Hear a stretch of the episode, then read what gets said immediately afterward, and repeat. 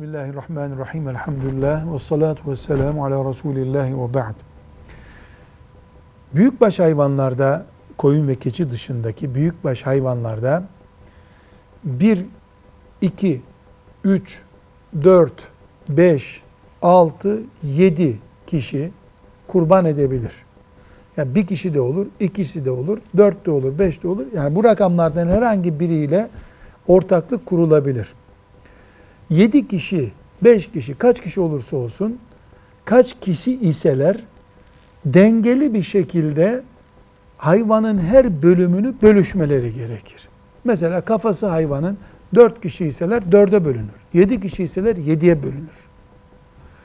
Bunlardan 2 e, kişi iseler yarıya bölüp gitmelerinde bir sakınca yok.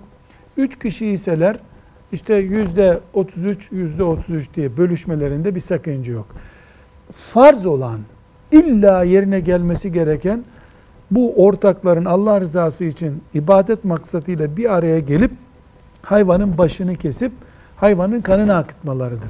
Ondan sonrası ise onların kendi aralarında az aldım, çok aldın gibi bir tartışmayı önleme tedbiridir.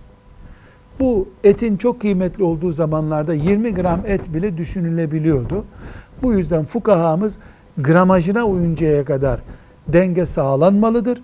Ondan sonra da hatta tarttıktan sonra bile mesela 6 kişi 7 kişi bir Kur'a çekip Kur'a ile bölüşümü sağlamalıdır demişlerdir.